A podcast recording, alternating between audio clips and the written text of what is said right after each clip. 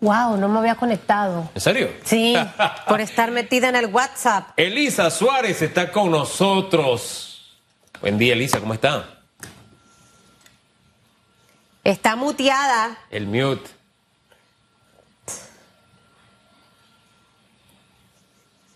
El mute. No la escuchamos. Micrófono. Se me fue, se me fue, se me fue. Vamos, Buenos vamos. días, bendiciones.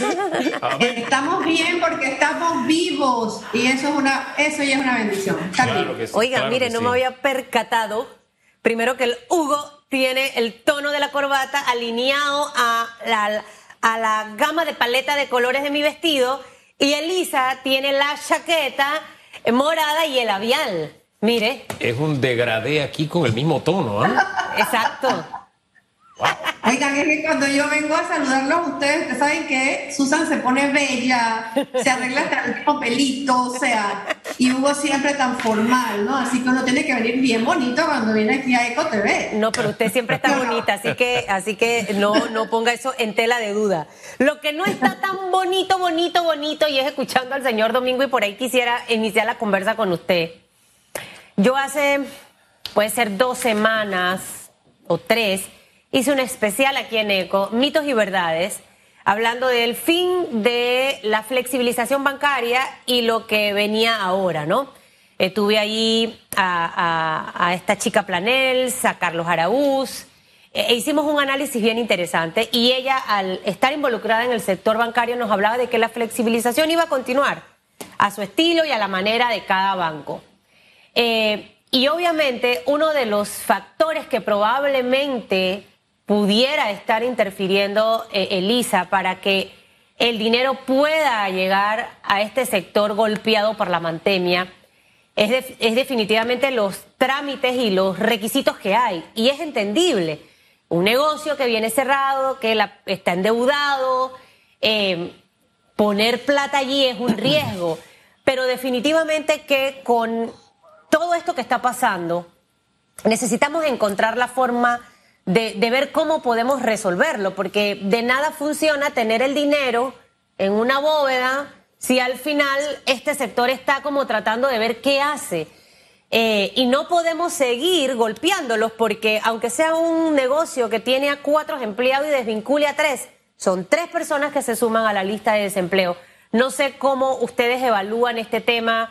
APD trabaja, la gente pensará que APD solamente está con las grandes empresas. También ustedes hacen trabajo con los pequeños empresarios, así que conocen la realidad que ellos atraviesan. Así es, Susan. Eh, nosotros, los empresarios, no, son pequeños o microempresarios. Em- el empresario es empresario. Sus empresas son pequeñas o son medianas o son grandes.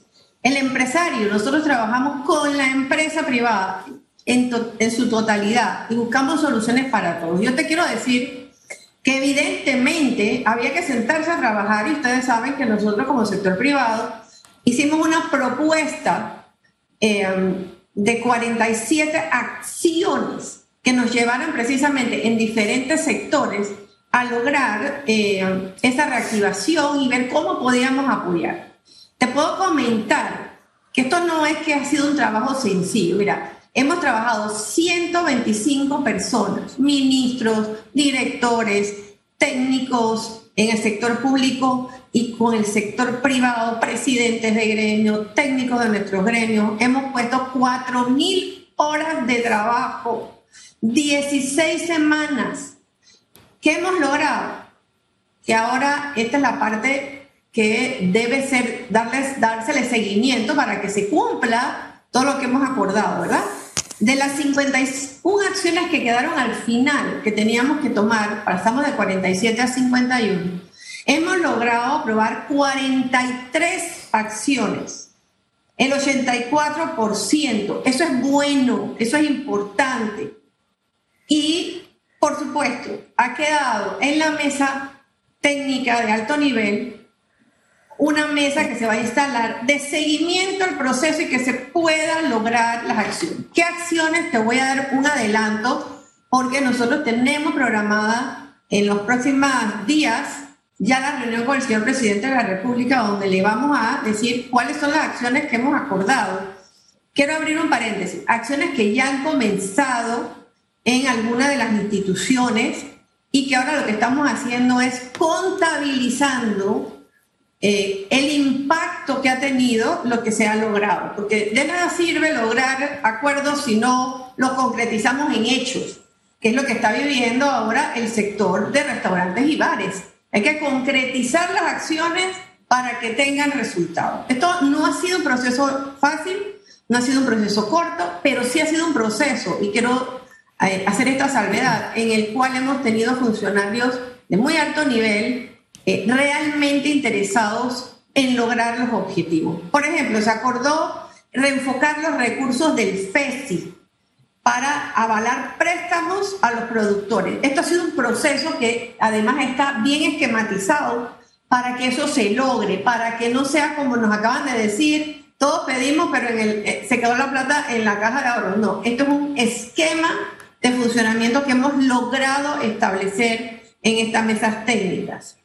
En la construcción, por ejemplo, y el área de manufactura, mira, entidad por entidad hemos trabajado con esas, con esos grupos donde se hacen los cuellos de botella de los trámites, que son los que no nos permiten hacer eh, las inversiones para una simplificación y em, digitalización de los trámites que se deben digitalizar, no digitalizar lo que no debe ser. Entonces, hemos trabajado fuertemente con las instituciones tenemos buenas noticias en ese sentido, que después podemos dedicarnos solo a hablar de este tema una vez ya nosotros compartamos todas las acciones con el señor presidente, que es lo primero que tenemos que hacer.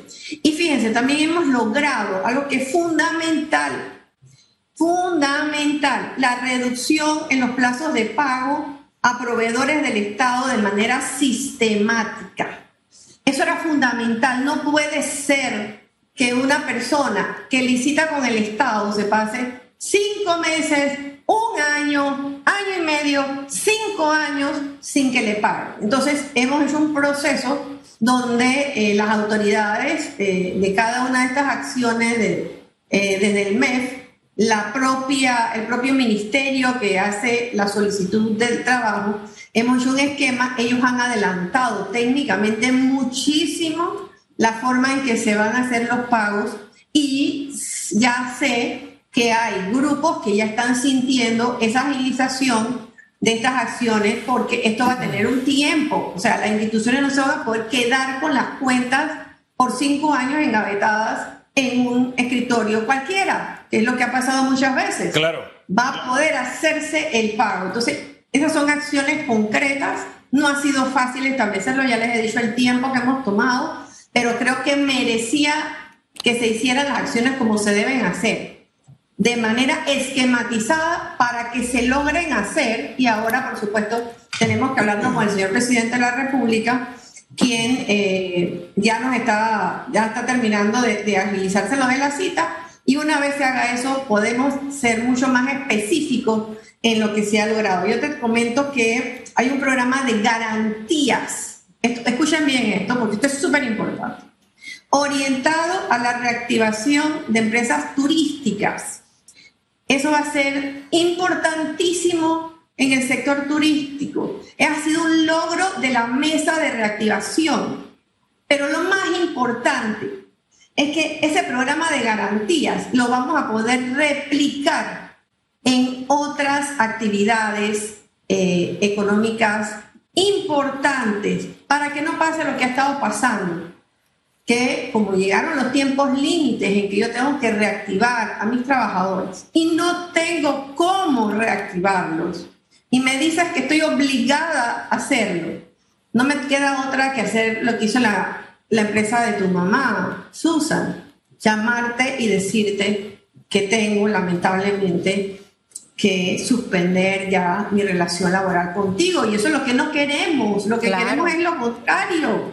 Así que nos ha costado, no ha sido fácil, pero hay que sentarse a hacer las cosas. No, no podemos dejarlo al azar, a pedir en la televisión. Tenemos que trabajar. Y para eso hay que dedicarle tiempo. Bueno, gracias a Dios hemos podido dedicarle ese tiempo, hemos tenido buena receptividad por parte de los funcionarios y ahora tenemos entonces que eh, poder conversar con ustedes posteriormente. Ya le digo, tenemos que primero hablar con el señor presidente de todo lo que hemos logrado. Bueno, mire, nada más para aclarar, no era mi mamá, es la mamá de alguien. Mi mamá está requete jubilada, ah, no el celular empieza. ¿Qué dijiste hoy? No es ella. No entendí que era tu mamá. No, no es ella, gracias a Dios, ella está jubilada, se, se jubiló a los 40 años.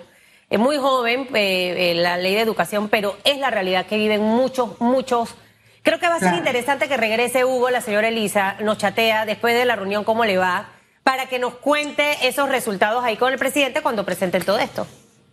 Por supuesto, por supuesto. Yo le, yo, ese es un compromiso. Ustedes saben que en ECO es que yo estoy dando todas las primicias con relación a la reactivación, porque ustedes me han dado seguimiento constante y yo creo que es un compromiso que tengo con ustedes de irle dando todas estas cifras y todos estos números que les he estado dando y todas estas acciones y con mucho gusto apenas terminemos allá, yo aquí vengo y les, les comento las acciones precisas y los números, los resultados de lo que hemos logrado, porque eso es importante.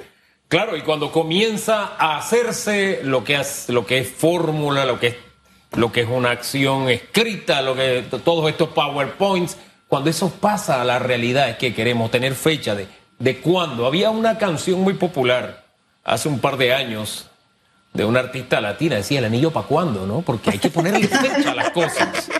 Y, usted dirá en este momento, wow, con tantas buenas noticias, volvemos al principio. Bueno, es que Jesús nos enseña que hay 90, hay 100 ovejas, se pierde una, y bien por las 99, pero voy a buscar la que se perdió. Entonces, bien por todas estas acciones, pero me quedo pensando, ¿cuándo de verdad hay una fecha en el horizonte? Eh, ustedes que están ahí de la mano ahora mismo trabajando en esas mesas, hay una fecha en la que se pueda decir, ¿y sabe qué? Todo esto que está en, en análisis para el sexto bloque se les tranca ¿Cuándo pasamos del dicho al hecho, para decirlo de una forma sencilla? Bien porque llegamos a acuerdo, bien porque hay fórmulas, bien porque hay acciones, bien porque hay estrategia, bien porque hay planes. Pero hay que pasar del dicho al hecho. Ya hay una fecha que podemos decir, ¿sabes qué? Noviembre. O sea que en un año es que esto arranca. Bueno, ya esas, esas fechas son precisamente las que ahora tenemos que establecer y por eso hay una mesa de seguimiento.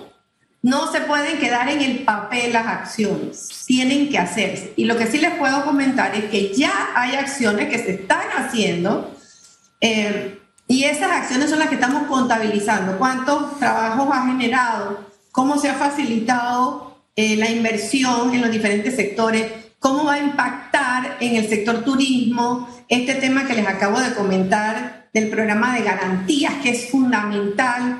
Y tienen fecha lo más importante es que tienen fecha. Lamentablemente en este momento yo no las tengo de todas las fechas, pero sí me comprometo con ustedes a venir muy específicamente a hablarles de ese tema una vez eh, estén los resultados. No podemos seguir diciendo que vamos a hacer. Hay que hacer, y totalmente de acuerdo contigo, Hugo. Esto ya es insostenible si no hacíamos cosas hacíamos cosas importantes. Eh, ya han comenzado proyectos, por ejemplo, en los caminos de producción. Yo a veces no entiendo por qué no, no, se, no, se, no se dicen esas cosas. Ya están los proyectos en acción, ya se están eh, concretizando, ya se está trabajando. Esas cosas hay que decirlas. Entonces yo no, yo no sé por qué eh, no se señalan, no se dicen, bueno, yo no soy del gobierno, yo no pongo aquí a defender a nadie, yo vengo aquí a ver cómo resolvemos el problema que tienen los restaurantes, el turismo, el sector construcción. Pero sí lo quiero hacer una salvedad. Tenemos que sentarnos a trabajar. No puede ser solamente decir. Alguien tiene que escribir, alguien tiene que resolver, alguien tiene que buscar las soluciones. Yo creo que nosotros hemos hecho ese, ese ejercicio más allá de, decir quiero, hemos tratado de hacer. Y Así que, ojalá dé resultados. Y es que al final el sector empresarial siempre ha estado en esa postura. Esa es la manera, la manera de aportar. Eh, yo soy buena dando seguimiento. Usted póngame a perseguir a alguien, mire, de que lo hace, lo hace. Y al final ese es el, porque la empresa privada se maneja así tiene que haber un seguimiento a, las cosas, ver los entregables, las fechas, medir esos resultados. Es parte de... ¿Por qué a veces no se comunican las cosas? Puede ser un error de comunicación o también una estrategia de no querer comprometerme porque luego, eh, si no tengo los resultados, ahí tengo, tristemente algunos piensan de esa forma y creo que es el momento de empezar a cambiarlo. Lo que usted nos habla es fabuloso. Cuando venga esa reunión, regresa con los resultados, pero ahorita se le suma otro tema. Yo escuchaba a la ministra hace poco, salario mínimo se instala a la mesa. Yo, Padre de la Gloria, bendito Jesús del cielo y de la tierra. Mire, yo soy realista. Ha sido muy duro. Y los que somos echados para adelante somos los panameños trabajando duro para levantar ese negocio, tratando de no haber liquidado a ninguna persona, haber ajustado horario. Mira, vamos a hacer estas jornadas reducidas porque no da para más, pero la idea es que conserves tu puesto y ver aquí, ver allá. Y que a mí me hablen en este momento, señora Elisa, de que viene un ajuste al tema del salario mínimo eso es preocupante y es otro dolor de cabeza, sumado a los temitas que hay por allí. Quisiera ver, eh, eh, saber cómo ustedes ven este tema, si ha estado dentro de la mesa de conversación, si se lo van a llevar al presidente el día que se reúnan con él para aprovechar, no sé. Bueno, te voy a decir algo. Yo aquí en, en EcoTV vi una entrevista ya hace casi un mes hablando precisamente de la mesa de salario mínimo y solicitando que no se instalara todavía esa mesa. No es el momento, señores, porque si bien la mesa de salario mínimo es para revisión de ese salario, ustedes saben perfectamente que cuando la mesa se instala, eh, con toda la razón que tengan, los trabajadores quieren una, un aumento al salario mínimo. Eh, eh, es lógico, ellos están buscando también soluciones, lo entendemos. Sin embargo, la realidad del país en este momento es que nosotros no podemos hablar de ese tema si estamos tratando de mantener los trabajos que hay. Imagínense ustedes que nosotros comencemos ahora con el tema del salario mínimo, cuando en este país el desempleo era el 7% en la mesa de, salario mínimo anterior, se acordó un aumento de 3.5. Teníamos 7% de desempleo solamente. Ahora tenemos 20% de desempleo, señores. Y es posible si no hacemos las cosas y las acciones que hemos propuesto, por ejemplo, que ese número suba. Y lo que necesitamos es poner a la gente a trabajar, no sacrificar a la microempresa, al microempresario que ya había logrado contratar a dos, tres personas y que ahora con el tema del salario mínimo, por, por ejemplo, va a tener que sacar a una o dos de esas personas. Entonces, hemos solicitado, como APD, nosotros hemos estado trabajando el tema solicitando que esa mesa se posponga por lo menos mínimo hasta eh, el primer semestre del 2022. ¿Por qué? Porque nosotros no estamos aún en el país, en las empresas no están en condiciones para hablar de temas de aumento de nada, cuando nosotros lo que tenemos que hacer es ver cómo le resolvemos el problema y cómo le pagamos el salario al que tenemos contratado hoy y cómo logramos que eh, podamos contratar más gente. Eso es lo que buscan las medidas que estamos proponiendo, pero no, por favor, no nos pueden sentar en una mesa de salario mínimo con las expectativas que eso crea, porque sería una espada de Damocles y créanme, créanme, con estas cifras que les he dado, que eso sería eh, cerrar más empresas y que mucha otra gente se quede sin trabajo. Yo creo que esa no debe ser el norte, no es la idea. Debemos trabajar en y metámoslo en el cerebro. Reactivación, reactivación, reactivación. Ese es el tema contundente del que tenemos que hablar y trabajar. Acciones concretas, resultados concretos es lo que tenemos que lograr. Eh, así que, de verdad, eh, a mí yo quiero decirles que ya nos han mandado la nota eh, al CONEP solicitándonos quiénes van a ser nuestros representantes en la mesa.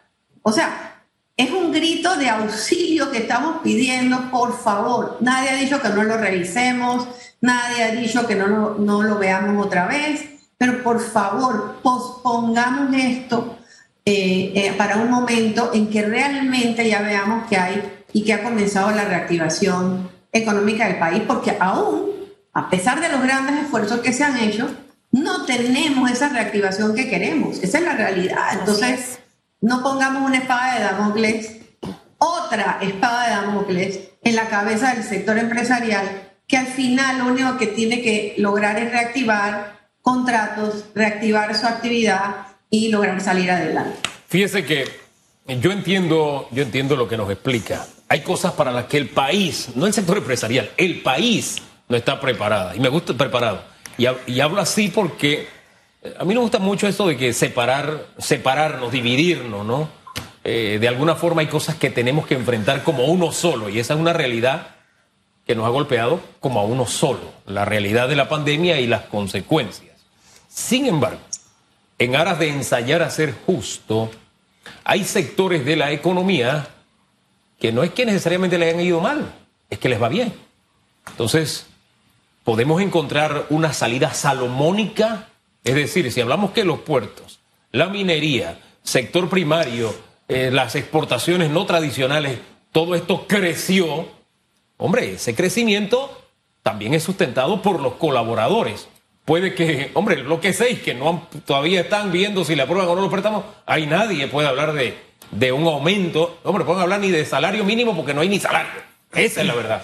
Pero hay otros sectores que por lo menos pueden, pueden sentarse y del pan bendito, como decía mi abuela, a todos un poquito. ¿No le parece? Sí, Hugo, lo que pasa es que en esos sectores que tú mencionas, prácticamente no hay salario mínimo. No, el, salario mínimo tú lo vas a ver en sectores como eh, el agropecuario, extremadamente golpeado, ¿verdad? ese, es el sector, e, ese es el sector primario, yo hablé del sector primario. Ese fue el único sector que creció y de ahí exportaciones no tradicionales. Hay algunos sectores que, bueno, sí, minería, etcétera, muy poco salario mínimo, pero hay algunos que sí. Muy poco salario mínimo, pero, pero acuérdate que lo importante aquí es la expectativa que tú creas. Y claro que hay que ser salomónicos y por supuesto que hay que hacer revisiones y por supuesto que hay áreas que han sostenido el Producto Interno Bruto con sus exportaciones y todo lo demás y que, que en esos sectores no hay tanto salario mínimo, cierto. Pero el salario mínimo va a empujar eh, todos los otros salarios. Acuérdate que esto es un efecto cascada. Entonces ahí es donde tenemos que ver qué es lo que vamos a hacer. Por eso nosotros no estamos diciendo que no se revise el salario mínimo. Fíjate que esa no es la posición. La posición es, vamos a posponer esa discusión mínimo al primer semestre del año 2022, donde veamos el proceso de reactivación. Yo creo que eso quede claro. Nosotros no estamos diciendo desde ningún punto de vista que no se revise, sino que lo hagamos un poquito más tarde para poder que eh, realmente podamos cumplir con ese, eh, ese tema de eh, el salario mínimo que al final empuja todos los salarios, no solo el salario mínimo, va a empujar todos los otros salarios. Y en este momento lo que tenemos que lograr es que haya salario, que alguien cobre, por amor de Dios. Y la gente está con una necesidad imperiosa de trabajo. Y es insostenible seguir dando vales, es insostenible seguir dando bolsas de comida. Eh, señores, trabajemos en la acción, en generar, lograr que las, las metas que nos hemos propuesto, con las acciones que hemos propuesto del sector privado, que hemos logrado el 84% de eh, acuerdos que se logren y se hagan. Y verán ustedes que va a haber una diferencia, Dios primero, en todo esto que hemos propuesto. Grandes empresas, cero contrataciones grandes empresas, cero ajustes a salario. Son las medidas, cada empresa de acuerdo a su manera de trabajar ha adoptado medidas para sobrevivir, porque esta etapa yo le llamo la sobrevivencia de este sector empresarial. Ahorita toca sobrevivir y cuando se sobrevive, Usted no, usted está sobreviviendo ahí con la sangre afuera y ahí sí, usted no se va a poner a correr y a subir el volcán Barú, ni va a hacer un pocotón de cosas porque está tratando de sobrevivir. Es más, agarra todo con calma, es cauteloso, va paso a paso, observa detenidamente todo lo que ocurre a su alrededor. Y me quedo con dos palabras, reactivación y trabajar. Esas son las dos cosas que en este momento tenemos que hacer. Por eso está el premio nosotros trabajamos todos los días aquí, madrugamos, la gente se pone a veces brava con nosotros. Bueno, nosotros nos reímos, ellos a veces se van molestos porque ah, la gente tiene que acordarse que no somos los PR de nadie. Uy. Entonces, eh, aquí está el esfuerzo. Cuando uno trabaja constantemente y enfocado, eh, uno va a ver resultados. Así que, Elisa, que le vaya bien con el presidente Gracias. eh, en esa Gracias. reunión y nos mantiene al tanto. Si no Por supuesto que sí, y sobre todo, Sí. yo nada más un mensaje final. Este es un trabajo de unidad nacional. Así es. No se les olvide, ¿ah? Solitos no podemos la empresa privada, solitos no pueden los trabajadores y solitos no puede el gobierno. Total. Así que trabajo unido, porque el único país que tenemos es este, no tenemos otro, ¿ah? Así que este es el que tenemos que salvar. Esos son los dos pilares y no se excluyen, sino que hay vasos comunicantes, colaboradores, empresas. Sin el uno, el otro no existe. Oiga, están pidiendo raspado gratis por el premio, dice Susan. Gracias, Hubo algo que me dijo un amigo cuando abrí los raspados, que en, en diciembre cumplo tres años. Jacob Palma, voy a darle el crédito. Yo le dije, no, que voy a regalar en la inauguración. Me dice, Susan, prohibido. Me dice, no. Y el que va de tu familia o amigo, que pague su raspado. Y lo he puesto en práctica. Mi mamá va y paga su raspado. Negocio, negocio, Hugo. El sea héroe- serio. El héroe paga Oye, su raspado. Susan, yo voy a ir y te voy a pagar raspado. Yo hace años que no voy a- al mall, pero te prometo que yo lo pago. Fin de semana, allá la tienda. Gracias, hasta luego.